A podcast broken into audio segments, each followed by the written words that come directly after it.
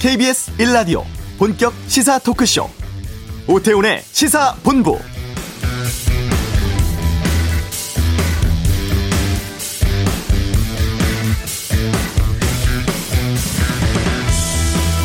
국정농단 사건으로 재판받아온 이재용 삼성전자 부회장이 징역 2년 6개월 선고받고 법정 구속됐습니다. 기소된 지 4년 만이고 구속됐다가 항소심에서 집행유예로 풀려난 지 3년 만에 난 결정이었습니다. 재판부는 거액의 뇌물을 모두 회사 돈으로 댔고 범행을 은폐하려 한 점 등으로 실형 선고, 법정 구속에 불가피하다고 했지만 징역 4년 이상을 선고하도록 권고한 양형 기준보다 더 낮은 형을 선고했습니다. 주요 쟁점이었던 준법 감시제도 실효성은 결국 인정되진 않았는데요. 86억 원 규모의 뇌물 횡령죄인데 징역 6개월의 징역형이 매우 약하다는 비판도 있고 재벌 총수에 대한 징역 3년, 집행유예 5년의 악습을 끊었다는 평가도 나오고 있습니다. 오토미 시사본부 어, 양변의 이열지열 시간에서 이번 판결 결과 분석해보는 시간 갖겠습니다. 잠시 후 이슈에선 신임 강창일 주일대사 연결해서 현재 한일 관계에 대한 의견 듣겠습니다. 2부 정치와투 문재인 대통령 신년 기자회견에 대한 평가, 또 4월 보궐선거, 각 당 상황 등 정치권 이슈에 대한 다양한 의견 듣겠고요. 쌍용 자동차 매각 협상 현재 진행 상황 어떤지 권용주의 차차차에서 알아보는 시간 준비하겠습니다. KBS 라디오 오태훈의 시사본부 지금 시작합니다.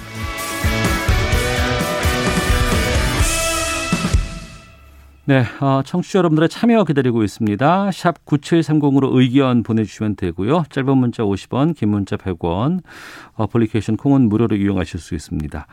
문자 보내신 분 가운데 다섯 분 선정해서 저희 시사본부 로고가 들어간 필터 교체할 수 있는 면 마스크 선물로 보내드리고 있습니다. 어, 선물 받으실 분들은 홈페이지 방송 내용란에서 확인하실 수 있습니다. 어제 문재인 대통령 신년 기자회견에서 한일 관계에 대해서 이런 입장을 밝혔습니다. 과거사는 과거사고 한일 간 미래 지향적으로 발전시켜야 하는 것은 그것대로 또 해나가야 할 것이다. 1년 반 넘게 경색되어 있는 양국 관계 전환점이 필요한 시점인데요. 이 시점에 문재인 대통령 강창일 전 의원을 새 주일대사로 임명을 했습니다. 아, 신임 강창일 주일대사 연결해서 좀 입장 들어보도록 하겠습니다. 안녕하십니까? 네, 안녕하세요. 강창일입니다. 예, 예. 먼저 축하드리겠습니다. 아, 예, 감사합니다. 예. 아, 어깨가 무겁습니다. 그러실 것 같습니다. 축하받기에는 무겁습니다. 아, 예. 그러시군요. 지난해 예, 11월 예. 내정됐고 지난주 목요일에 신임장 받으셨어요. 소감부터 좀 여쭙겠습니다. 에, 발령은 지난 8월 8일에 받았고요. 네네.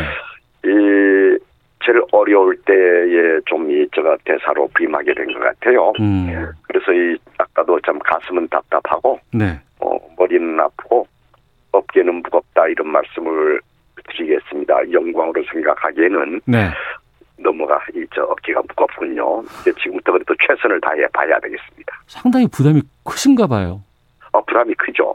어, 마침 그 발령받는 날, 그, 저기, 위안부 또 재판 결과까지 나와버렸잖아요. 예, 예. 그러니까 한쪽에서는 이제 사법적인 시연인데 또 한일 관계 에는 되게 좀 이 나쁜 영향을 미칠 것 같아서 아주 음. 좀 당혹스럽다고 할까. 그래서 네. 지금 걱정이 많습니다. 예. 네.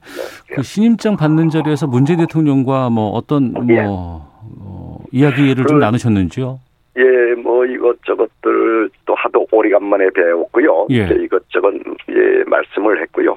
그 뭐 대통령께서 이제 나를 시킨 임명한 그 이유 또 설명해 주셨고 또 저는 저대로 우리 한일 관계 정상화를 위해서 최선의 노력을 다하겠습니다 하는 그런 각오의 말씀도 드렸습니다. 네. 일본은 네. 언제 가십니까? 내일 모레 출국하려고 하고 있습니다. 22일 날 아. 출국합니다. 예. 예. 그러면 예, 예. 일본 가서 소화할 첫 일정도 이미 나왔겠네요. 어, 지금 저거 자가 격리 중이에요, 지금. 아. 일본 가서 일본 코로나 심각해서 이 긴급 사태가 이 발생, 어, 긴급 선포를 했거든요. 예, 예. 그래서 2주 정도 이 관제에 머물러야 되는데 네. 그 사이에 뭐 내부 문제를 좀 추스려야 되겠죠. 음. 대사관하고 대사관제가 붙어 있어요. 네. 그래서 이제 공사님들 일하시는 우리 분들 모셔가지고 이제 그쪽 보고도 받고 어. 또 상대부 우리 대사관 챙겨야 될 것들 챙겨야 되고 여기 대외 활동은 거의 못할 것 같아요. 예. 예, 예, 예. 어, 강 대사께서 일본 음. 통으로 많이 알려져 있고 한일 의원연맹 회장도 어, 지내셨고 네네. 아무래도 그 신임 주 일본 대사로 강 대사를 임명한 이유가 좀 있지 않을까 우리나라에서 예. 생각되거든요. 줄곧 그 의원연맹 간사장도 있고 회장도 쭉 했고요. 어, 뭐 그래서 늘 한일 관계가 정상화되는 것이 네. 일본 국민과 일본 국가 음. 그리고 대한민국 국민과 대한민국 국가를 위해서 네. 에, 좋은 것이고 우리 치킨 게임은 그만하고 어. 이제 정상화 시켜 나가자 협력 체제 강화해 나가자 네. 뭐 이런 걸 줄고 주장해 왔었지요. 네. 어, 왔는데 뭐 상대가 있는지라 우리가 아무리 노력해도 되는 게 아니지 않습니까? 네. 일본도 상대가 또 최악의 경우있죠 아베 정권 때는 음. 에, 그렇게 하고 이제 우리 우리 나름대로 그 상대를 보면서 네. 우리가 입장을 정해야 되니까 되게 어려운 과정이었어요. 네. 이제 새로운 이제 스가 총리 시대가 열렸고 음. 또 미국도 이제 바이든 정부가 들어서지 않습니까? 예. 이제 한국화하고 일본도 이제는 이 손잡고 나가야 되지 않느냐 음. 뭐 이런 식의 생각을 하고 있었고 어, 그런 주장을 했던 저에게 아마 음, 일본 뭐 전문가라면 전문가죠. 제가 뭐 저 일본서 석 박사도 했고 또 일본 역사가 저희 전공이고 예. 어 일본에 또 오래 있었어요. 8년 유학을 했었고요. 교환 음. 교수로, 아, 교환 개관 연구원으로 1년 가 있었고, 또 하나는 의원 연맹에서 지인들이 꽤 있죠. 일본 예. 정치인들. 어. 뭐 이런 것들을 대통령께서 에, 사가지고서 에, 그런 걸 인정해서 저를 시키었지 않느냐. 이, 에, 저를 시킨 것은 강력한 일본의 메시지라고 생각합니다. 네. 한일 관계 정상화시키자고는 아. 대통령님의 강력한 메시지가 예. 전달되었다고 생각하고 있습니다. 예. 스가 일본 총리하고는 인연이 좀 있으셨나요? 어, 공식적인 자리에서는 몇번 뵈었던 것 같아요. 예. 그런데 뭐 개인적으로 이렇게 대화할 입장은 아니었고요. 음. 뭐 아베 총리하고는 뭐 여러 차례 뵙고 대화도 했었고 네. 그 외에 뭐 친한파 한국에 관심 있는 분들 우리가 한일 의원연맹 그 의원들이 한 300여 명이 됩니다. 536명 중에서 예. 그래서 많은 일본 의원들하고 접신데 스가 우리 총리님은 그 의원연맹 회원이 아닌 것 같아요. 그래서 음. 의원연맹 때 본 게 아니고 배운 네. 게 아니고 아베 총리 뵐 때 그 배석을 했던 것 같아요. 어. 그래서 개인적인 인연은 별로 없습니다만은 예. 네. 예. 앞서서 뭐 일, 한일 관계 정상화해야 되고 치킨 게임 음. 그만했으면 좋겠다라고 말씀하셨습니다만 지금의 상황을 보면 그 일본에서 시작한 수출 규제 조치 이걸로 시작된 이 한일 관계 갈등이 1년 반이 넘고 있는 상황입니다. 예. 주일 대사로 봤을 때 지금의 상황이 어떻다고 지금 진단하고 계십니까? 예, 최악의 경우입니다. 뭐더 이상 나빠 지게 없다고 얘기를 할 정도로 최악의 경우인데 네. 2018년 10월까지는 참 분위기가 좋았습니다. 음. 그래서 김대중 오프티 선언이 한일 역사 속에서 아주 빛나는 선언이었거든요. 예. 2020년 전에 이제 22년 전이죠. 그런데 10월에 강제징용 판결이 나오면서 이제 그게 전부 그냥 깨져버렸어요. 음. 네, 빼져가지고 이제 서로 치닫게 되는데 옛날에도 뭐 독도 문제라든지 교과서 문제, 네. 뭐 야스쿠니 신사 참배 문제 등등에서 역사 과거사 문제죠. 역사 문제 때문에 갈등이 많았어요. 예. 1965년 이후에 예. 한 번도 잘 날이 없었어요. 어. 없었는데 이제 문제는 이제 그건 그것대로 처리하고 예. 경제라든지 다른 분야는 다른 분야 쪽 안보라든지 협조 체제가 유지돼 왔는데 네. 이 아베 정권 때에 그것을 이제 경제 보복으로 와버렸어요. 네. 그 금제로. 음. 그다음에 경제 보복이 안보 문제까지 또 이 튀어버렸어요. 예. 그래서 전방위적으로 이제 적대 관계가 음. 이제 형성돼 버렸죠. 그래가지고 이제 공공 한일 관계 뭐 경제 안보 뭐 지소미 아닙니까? 안보 네. 문제는 경제 문제, 역사 문제 다 음. 묶여져 버렸어요. 아. 이것을 이제 풀어나가는 지혜가 필요한데 네.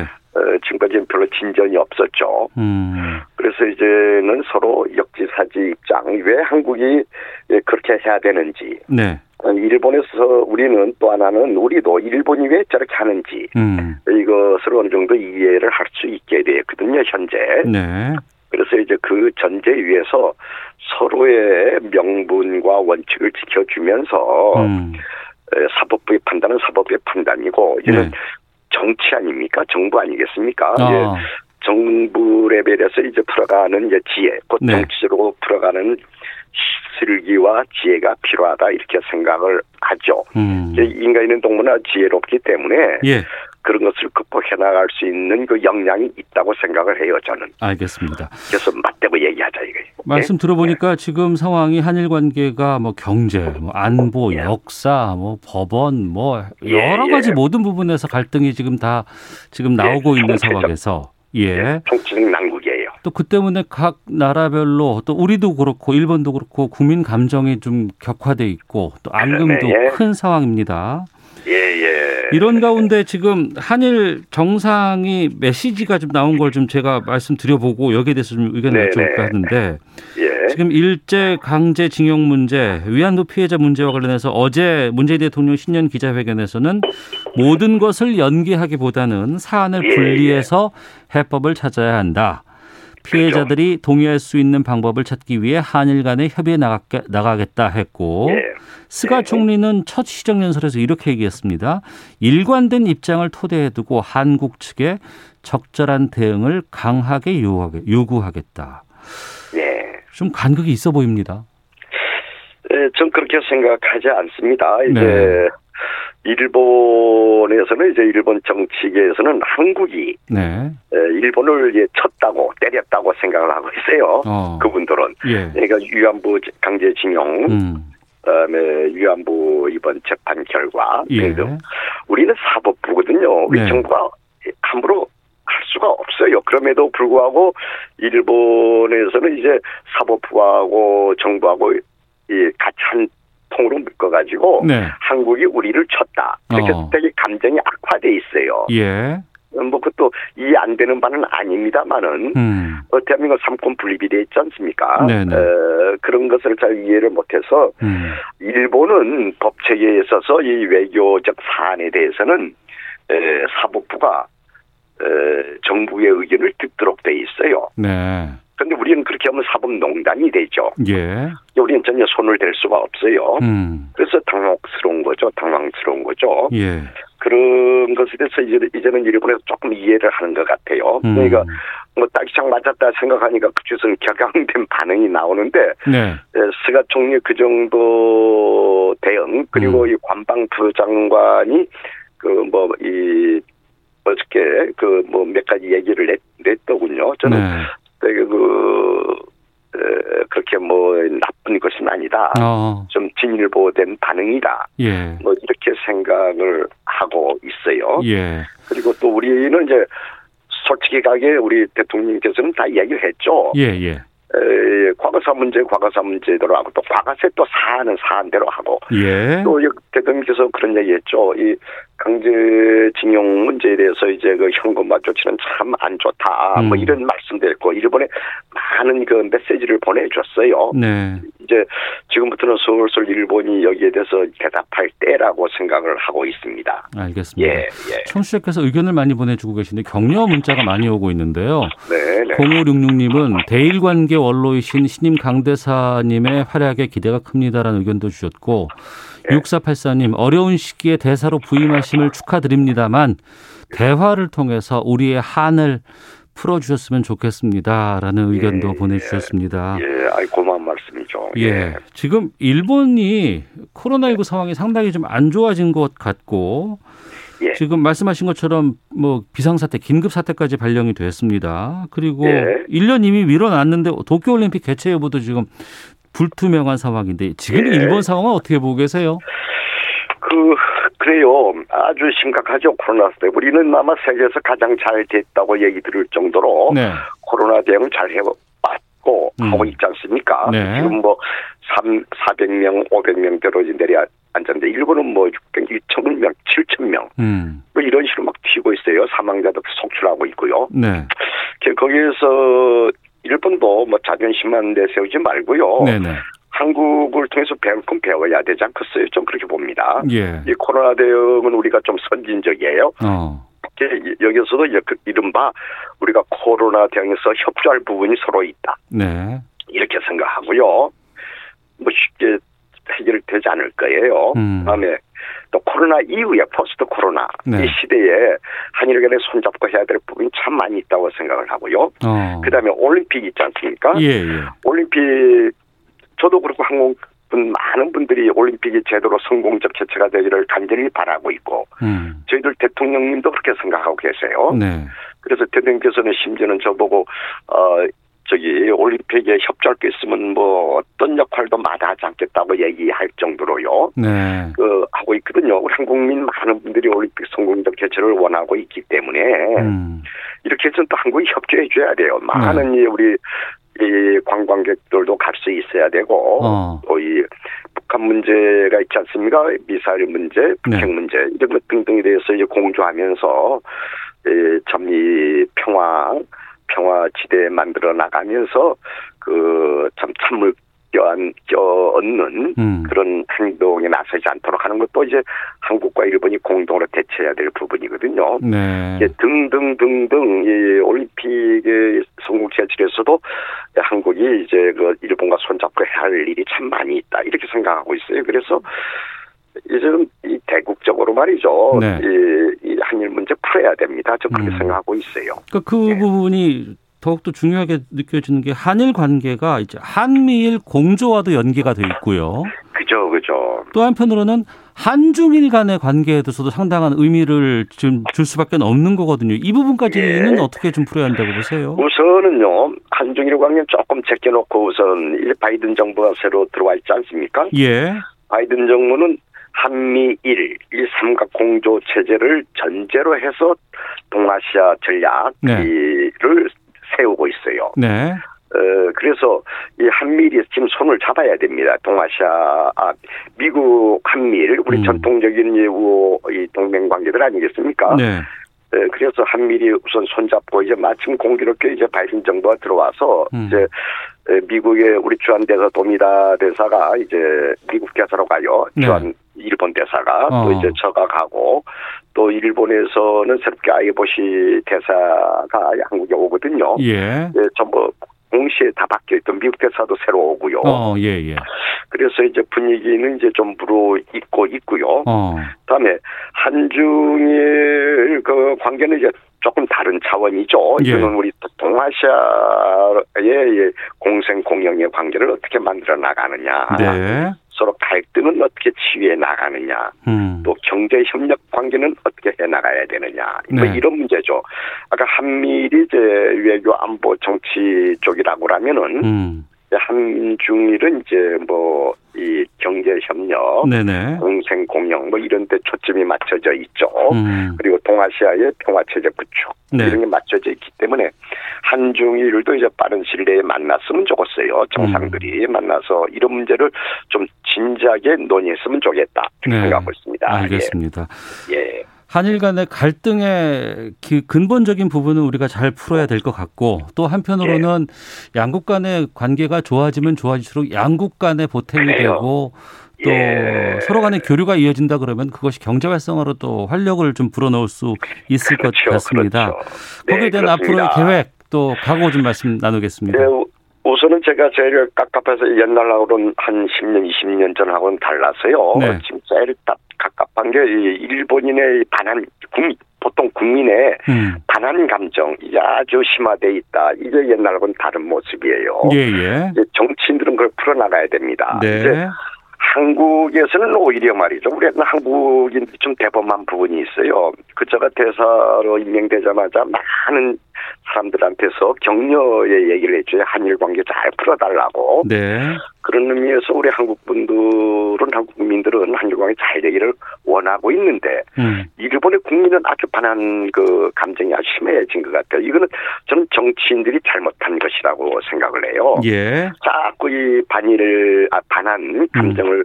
정치인들이 불어넣어서 이런 식의 반한 감정이 고조돼 있지 않느냐 네. 뭐 이런 식의 생각을 하게 되거든요. 예. 그래서 이제는 좀 그런 문제도 신경을 쓰면서 이제 이 사람들 간의 교류 음. 그리고 이제 문화 교류 네.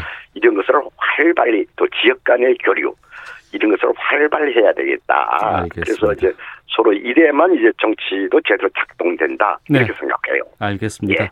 가셔서 네. 건강 조심하시고요. 의미 네, 있는 네, 결과 고맙습니다. 내시면 또 연락드리겠습니다. 잘 정리해 주세요. 예. 네, 고맙습니다. 네, 감사합니다. 네, 네 신임 강창일 주일 대사 연결해서 말씀 나눴습니다. 이 시각 교통 상황 살펴보고 헤드라인 뉴스 듣고 돌아오겠습니다. 교통정보센터 김은아 리포터입니다. 이 시각 교통정보입니다. 이 시각 교통정보입니다. 교통량은 많은 편이 아닌데요. 사고가 많이 나고 있습니다. 중부내륙고속도로 양평 쪽 연풍 부근에서 중형 화물차 관련 사고를 처리하고 있습니다. 갓길을 통해서만 차량들이 지나고 있는 상황이라 1km 정체가 극심합니다. 수도권 제일순환고속도로는 판교에서 구리 방향, 광암터널 1차로에서 승용차 사고를 처리하고 있어 1km 구간이 막히고 있습니다. 경부고속도로는 서울 방향 서울시 구간이고요. 서초를 지난 3차로에서 사고 처리 중이라 양재부터 막히고 있습니다. 서울 시내 간선도로에도 돌발 구간이 많은데요. 올림픽대로 공항 쪽은 여의교 부근에 사고가 있어 한강대교부터 밀리고 있습니다. 내부순환도로는 성산 쪽 연희램프를 지나서 사고가 발생해 홍제램프부터 영향을 받고 있습니다. 반대 성수대교 쪽으로는 홍지문 터널 입구와 출구 두 군데의 고장난 차가 있고요. 홍제램프부터 정체가 되고 있습니다. KBS 교통정보센터였습니다.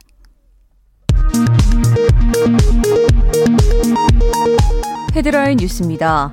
여야가 다음 달 1일부터 임시국회를 열기로 합의했습니다.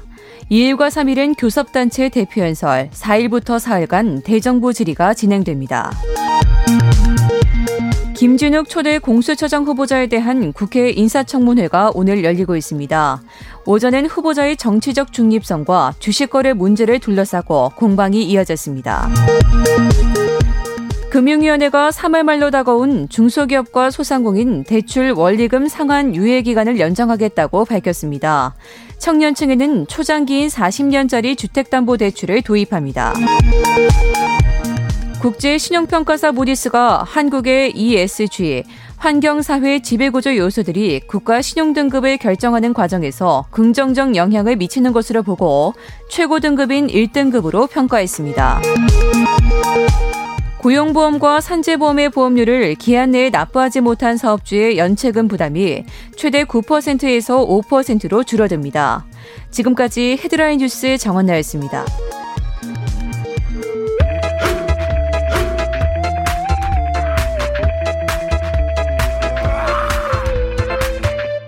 오태우래 시사 본부. 네, 어제 있었던 국정농단 파기 환송심에서 삼성전자 이재용 부회장에게 2년 6개월의 신형이, 실형이 선고됐고 법정 구속됐습니다. 양변의 이열지열해서 어, 좀 정리하고 분석해 보도록 하겠습니다. 양지열 변호사 나오셨습니다. 어서 오세요. 네, 안녕하세요. 저희가 이 이재용 부회장 관련해서는 재판 상황을 여러 번 전달해 드렸잖아요. 네, 네, 네. 근데 그때마다 아유 이거 집행유예로 풀려 어, 풀려나는 거 아니야? 음. 그랬었습니다.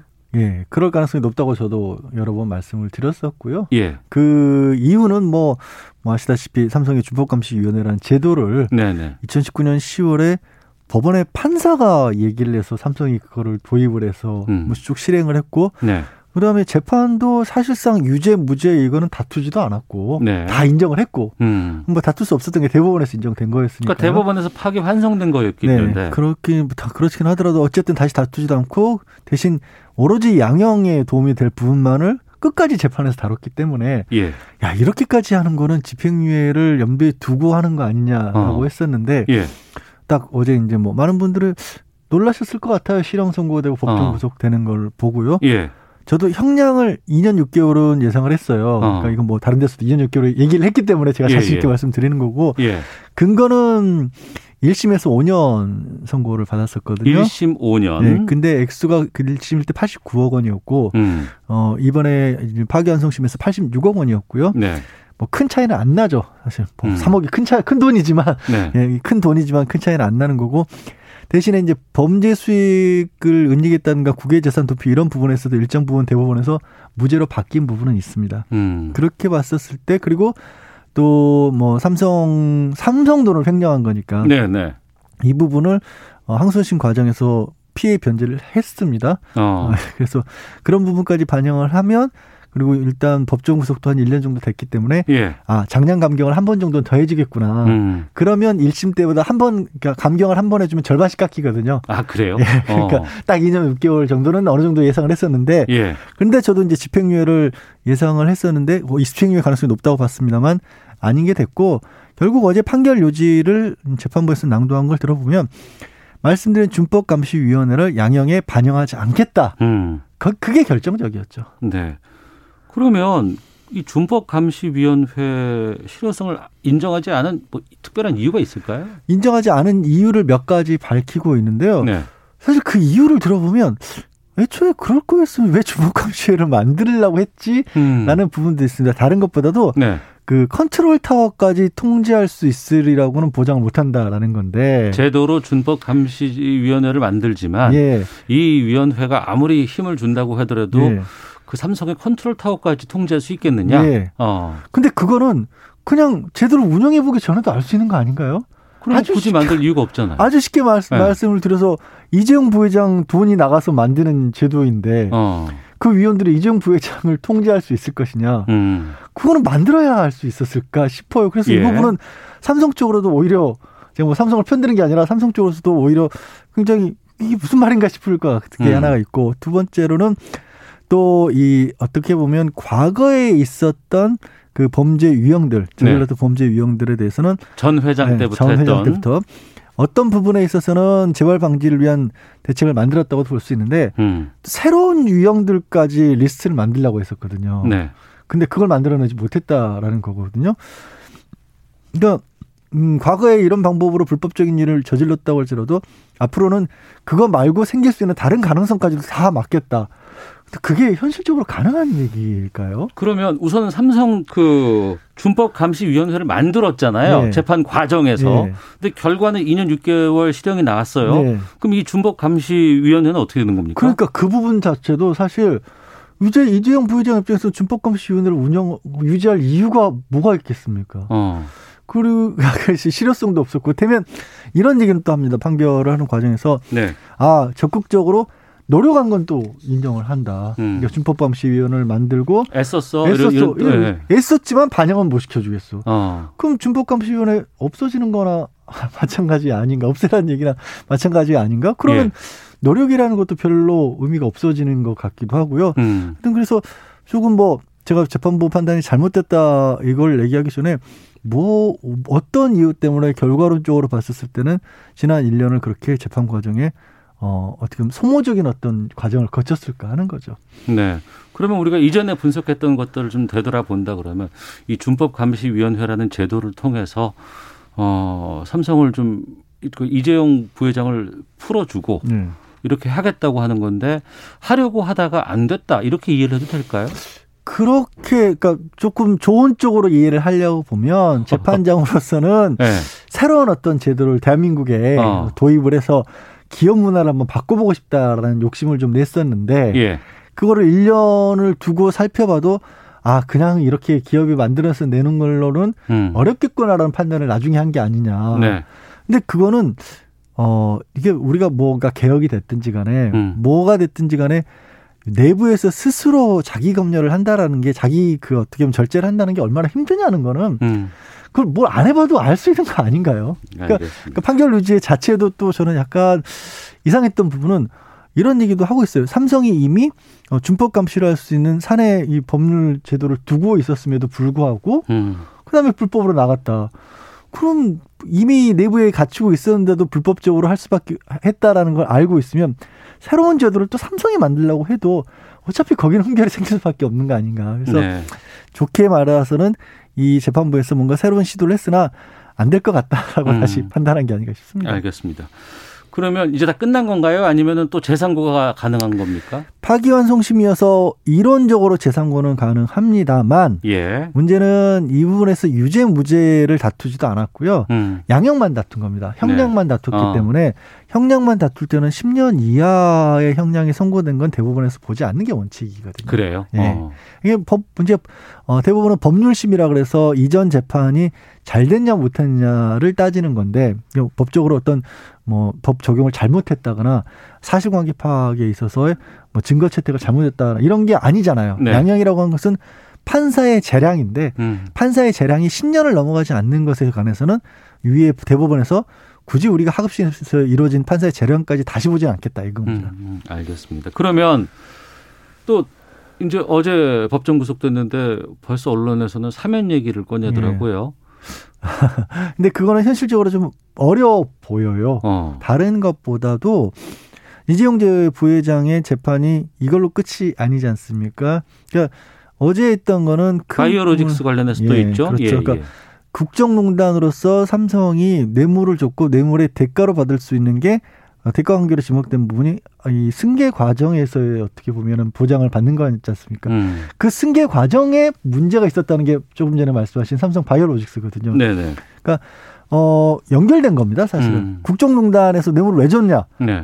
승계를 승계 받을 때 원활하게 할 수 있도록 했다라는 음. 것이고 그 승계 과정은 어떻게 이루어진 거냐? 네. 삼성 바이오로직스로서 삼성물산하고 제일모직을 합병하는 가운데서 합병 비율을 이 부회장에게 유리하게 억지로 맞췄다. 주가 음. 조작을 했다. 이건데 이 부분도 굉장히 큰 혐의거든요. 네. 그래서 논리적으로는 또 한쪽의 국정농단 쪽이 인정이 된다면 자연스럽게 삼성바이오 부분도 유죄로 이어질 가능성이 높고 음. 그게 재판 중인데 음.